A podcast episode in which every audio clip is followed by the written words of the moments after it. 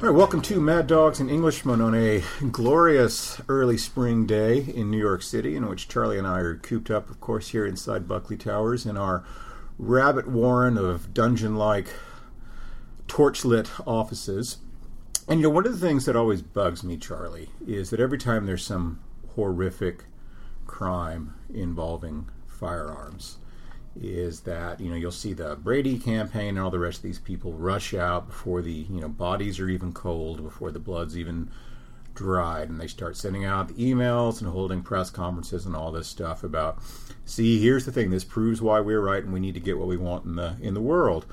And there was a little bit of that, I think, from our side today with this horrible knife attack at the school outside of Pittsburgh in which I guess 19 people were stabbed. 20, yeah. Was it 20? And uh, so you had a lot of people who have the sort of views that you and I have on guns and things like that. And it was sort of, yeah, yeah. Do you do you want to come out for knife control? Do you want to get rid of everyone's you know paring knives in their kitchens and all that sort of stuff? And I think this is a ghoulish and distasteful, but b a little bit intellectually dishonest, of course, as well. And, and, granted, there's a tremendous amount of intellectual dishonesty on the other side in the gun control debate. But, you know, to pretend like guns and knives are roughly interchangeable in terms of how dangerous they are, in terms of the impact of using them in a mass attack like this, is just simply not reflective of reality. And even though maybe it's not always convenient for us in terms of the arguments we want to put forward, conservatives' first duty should always be toward reality, don't you think? Yes, and although it was only the rank and file, it is disappointing to see even somebody who I would hope had learned uh, earned his stripes, such as myself, in the gun control debate, on the practical arguments and the philosophical arguments, on the legal arguments, and on the historical arguments. I come down against the gun control movement on every single question, not because I am in any way beholden to an ideology on this. Uh, in fact, I came from pretty much the other side, but because that is how I see the data, I sound like. Well, there's that ten thousand dollar a week stipend yeah. we get from the NRA. Right. Yeah. You know, I am I am a, a, an ideologue. Everyone is an ideologue. That is how we behave as human beings. But on this one, I really went through a conversion. So, in some regards, I think I'm possibly sort of well placed to criticize the right on this. And the argument that, well, maybe we should ban knives is silly for a number of reasons. Um, firstly, in a vacuum, it is not ridiculous for somebody to say, I think that there should be very little knife control, but uh, a lot of gun control. Now, you have to remove all of the philosophical arguments about individual liberty. You have to remove the cultural arguments. You know, America does have a Second Amendment. Therefore, any discussion of gun control has to take that into account. It has a gun culture. You have to remove the legal arguments. You cannot take away the guns from Americans. And you have to take away the economic arguments that there are 300 million of them. But in a vacuum, it is not ridiculous to have a different attitude towards knives than it is, for example, towards semi automatic handguns. And to pretend, and I've seen a lot of this, I'm afraid, on Twitter from the right today, to pretend, well, it just completely depends whose hands it's in. Or, you know, well, no, a knife can be just as dangerous as a gun. Yeah, it can. There are certain circumstances. One guy rather amusingly said that there's not much difference when you're in an elevator. Like, okay, I'll give you that. But ceteris paribus in an average enclosed space, or not an enclosed space for that matter, you're going to be a lot more effective if you're trying to kill people with a firearm than you are with a knife. So let's just come out and say it. Like I always say to people on the right, don't pretend that guns aren't designed to kill people. They are. They're much more effective than knives. So that's that's really the first point. Um, now, does that mean that the gun control movement is right on the general question of whether guns themselves are responsible for school shootings. Of course not. We live in a country with 350 million guns at the least. I think that's 350 million privately owned guns. Just to put this into context, the left likes to talk about Britain and the British handgun ban, and there hasn't been many uh, shootings since. There has actually been a big one, but it, the general statistics are a lot lower. But when the uh, British government banned handguns in 1996, they collected about 100 and uh, four, uh, sorry, 156,000 of them. That was the total number. There are 114 million handguns in the United States in private hands. You know, we're just talking about two very different circumstances. So, If you look at a school shooting, if you look at mall shootings, if you look at shootings in places of worship and so on, you just have to accept that people are going to get their hands on it. And I think the strong conservative argument says that the problem that we have here is the school part of the school shooting. It's the massacre part of the gun massacre because we already have these tools at our disposal. It's no point pretending that there's no difference between a gun and a knife. As we were discussing this morning, of course, the worst school massacre in American history didn't involve guns or knives, uh, involved bombs. Uh, this happened, I guess, back in the uh, 1920s or 30s. I'm trying to remember exactly when it was, quite some time back but uh, still, you know, the deadliest uh, school attack we've had. I think it's important for us, though, to, um, I mean, not just because we want to uphold certain intellectual traditions and engage our uh, opponents on their strong arguments rather than on, on sort of weak ones, but um, particularly on the issue of gun control, it's important, I think, to make the case that while the other side's arguments are wrong, they're not indefensible. They're not things that should just be rejected out of hand as being just, no. you know, just being on the face of them uh, bad, you know, because we do have in our country a significant problem with violence of various kinds. Now, it's, obviously, it's not just gun violence. You compare the United States to a place like Switzerland or even the UK on a you know per capita racist per capita basis.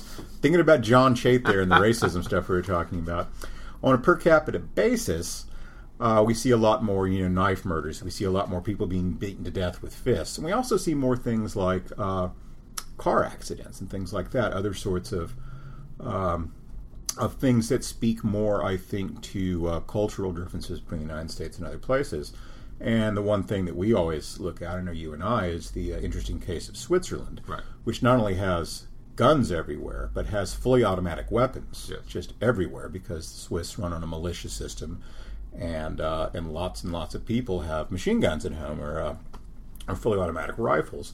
And I think the last time I looked, uh, Switzerland had something like seven murders a year, something like that. Um, and that's and that's overall. You know, they've got lots of knives and stuff too. So there's a particular weird cultural thing going on in the United States that we don't understand, which is this desire to commit these spectacular mass atrocities. Right. I mean, it, clearly, as Eddie Izzard, who is, a, is an anti-gun guy but is extremely funny, says the, the gun helps. Yeah. You know, if you want to, if you want to do over your classroom, then the gun is going to help. But the the point here is that the root of this is cultural. Switzerland is full of fully automatic weapons, as you say, but there is no culture of violence in, in quite this way. Now, in the United States, the, the problem with pointing out that the gun helps is that that may very well be true, but there's absolutely nothing you can do about it now. That ship has sailed. It was interesting watching. I think there was an Anderson Cooper edition with Emily Miller of the Washington Times, who's a big pro Second Amendment convert, like myself, actually. Um, but also Andrew Sullivan uh, and Bill Kristol, both sitting and agreeing with one another on this question that that ship has just sailed. And Andrew Sullivan said, Well, I just wish that Second Amendment types would accept out loud that there is a cost to that. Well, I'm one, so Andrew, I doubt you listen, but if you do, there is a cost to that. Uh, there's a cost to reality, and uh, and you know, but while we're all arguing over that point, and I must say again, I really think conservatives have it right on this. But while we're arguing over that point, we could presumably agree that trying to work out what it is that is causing American children to walk into their classrooms and try to kill everybody might be a good use of our time because uh, you know it was a knife today. In other circumstances it will be a gun. But it's been a bomb before and if not it would be poison. You know people want to kill people and they will. And we've had you know multiple homicides co- committed with cars and things like that. And I think the issue here is that if you think guns are the problem then every time you see something like, well, not today's episode, but one of these mass shootings happen, you take that as automatic evidence for the position you already hold, which is a your problem, which you know in the uh, in the world of rhetoric and logic is known as confirmation bias. Um, our dear friend and uh, brilliant writer uh, Yuval had a uh, piece today at National Review on that very subject of confirmation bias, which I know you had some things to say about in the uh, context of Ezra Klein and Vox and the uh, healthcare debate and all that. So, what were your thoughts there? Well, I, I mean, I, I don't think I've ever read anything that Yuval has written that wasn't absolutely sparkling. Yeah, he's, he's terrific. I mean, he really is one of the most clear and clear minded writers, and, and today's contribution was no exception. And to, to boil it down, Yuval's basic point was that anybody who sets up a website that is ostensibly going to deliver the news in a clear and objective manner cannot do so. Not because he is necessarily a hack or a liar, although I do think there is some of that involved here.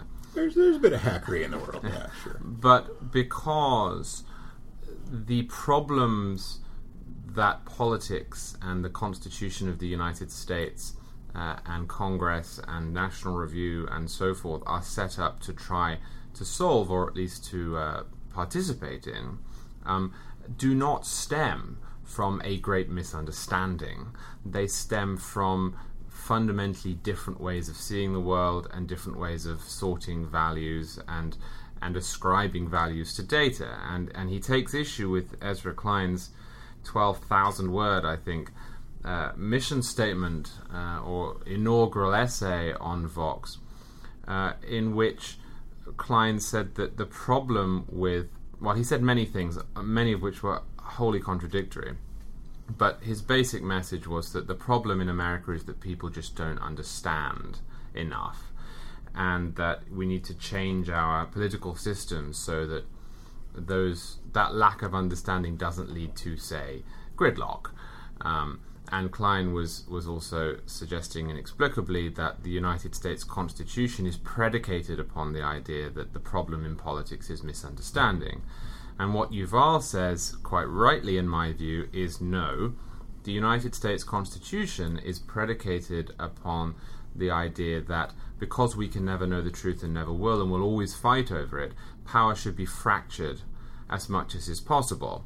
And you've and, and Yuval draws a, a distinction between um, what you know the different epistemological m- means by which the right and the left understand politics, and he says the right, by and large, thinks that information and talent and power is distributed around the country and around people and institutions and and so forth, and therefore that the role of government is to sort of facilitate that so that civil society can can flourish and that we will never be able to know what the truth is or come to it in any way that would justify wholesale government action from the centre. And that the left thinks that no, social science can tell us the answers to all of our big problems, and therefore government can act according to what we've discovered. Anyhow, I just want to say when you start having a conversation about epistemological uncertainty, that's just a cheap bid for links and page views and just trying to sell advertising, and I will not be a party to it. I know. I'm going to make that the headline of this podcast because I know how excited everyone gets at the prospect. But no, and and I think uh, Yuval Levin is, as usual, making a, a fabulous point, which is ultimately that you cannot set up a site like Vox without selling an ideology whether you mean to or not. I mean, we all do it on a day to day basis. My problem with Ezra Klein, and I've written this on the corner repeatedly, and, and sometimes, if I'm honest, a little rudely, because he does frustrate me immensely, is that he cheats, in Jonah's word. Yeah. He cheats by pretending that one side is ideological and only int- non-ideological rather, and only interested in the data, and uh, is mathematical and dispassionate and objective, and the other is driven by either inadvertent ignorance or willful ignorance, um, or emotion or commitment to some sort of ideological and historical framework that doesn't uh, stand up to scrutiny. And my view of Ezra Klein has always been that he's a very hard-working, left of centre, proto wonky sort of guy who is totally and utterly, blissfully even unaware that he subscribes to an ideology of his own. Yeah, and the, the irony about this is that these, these folks who claim to be post ideological don't understand their own ideological their own ideology well enough to get that um, it has very easily identified philosophical forebears. He's being, you know, the sort of Bismarckian idea of rational social management, Right. which later came to us as a variant of Marxism that was known as scientific socialism. This idea that human relations are essentially something like a mathematical equation that if you can just figure out what the variables are, you can make it come out any way you want it to. And of course, human beings aren't like that. We get this a lot with, um, you know, when you talk about things like. Uh, oh, you know, you'll get arguments where people say, well, as someone who has had X, Y, and Z experience, I disagree with you about this policy, uh, which ultimately comes down to saying, if you had my point of view, you would have my point of view. Which, okay, yeah, that's that's tautologically true.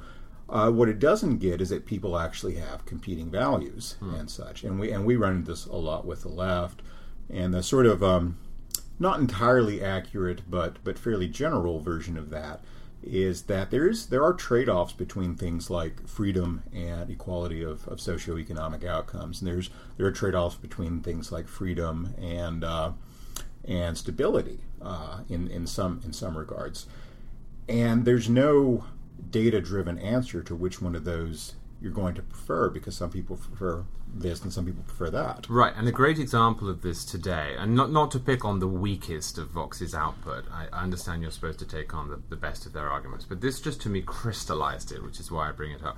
Today, Vox put out a chart which Ezra Klein linked to, and uh, under the auspices of this is the only chart that you need to see to explain why single payer is a great thing. Right.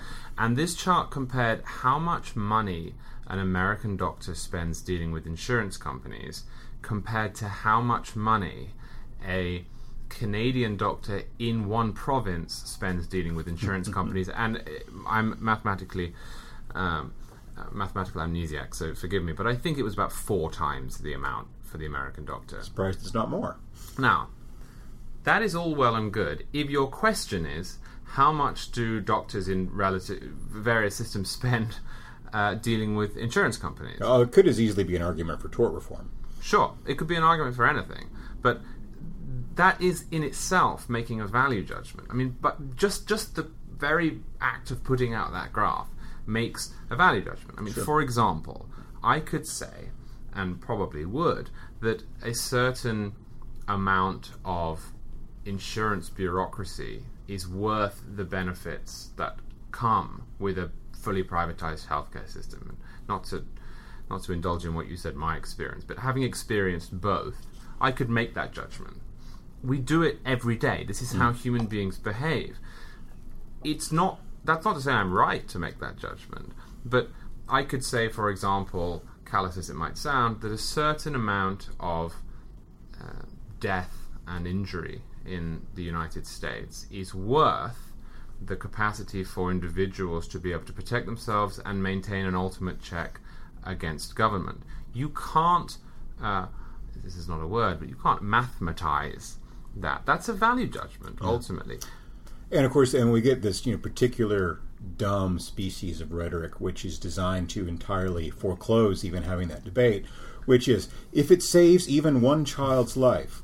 Uh, there are always two sides to every equation. Again, not that this is a mathematical equation. We keep tripping over ourselves here. But, um, you know, there are lots of things you could do that might save one child's life somewhere. You don't know if two orders away from that it might, you know, cost 20 children's lives. Um, But know, you also, even if you were presented with the capacity to save that child's life, you might dismiss the entire equation and say, yes, but I believe in human liberty, for example, Right. or yes, but I don't believe that people should have to move, or no, but I don't believe that America can sustain more immigration, whatever it is.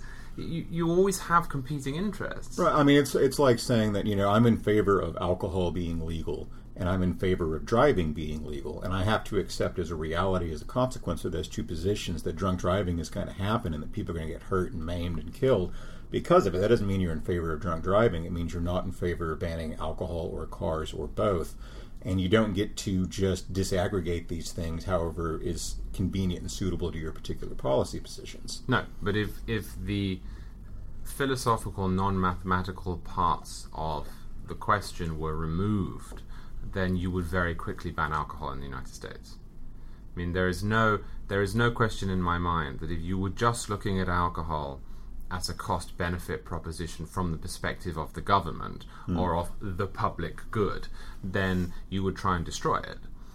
Yeah, it's hard to make a very good consequentialist argument for booze, um, even though you know, obviously, you and I both uh, think it should be legal, Of course. And uh, and maybe occasionally even plentiful. But uh, that's another issue.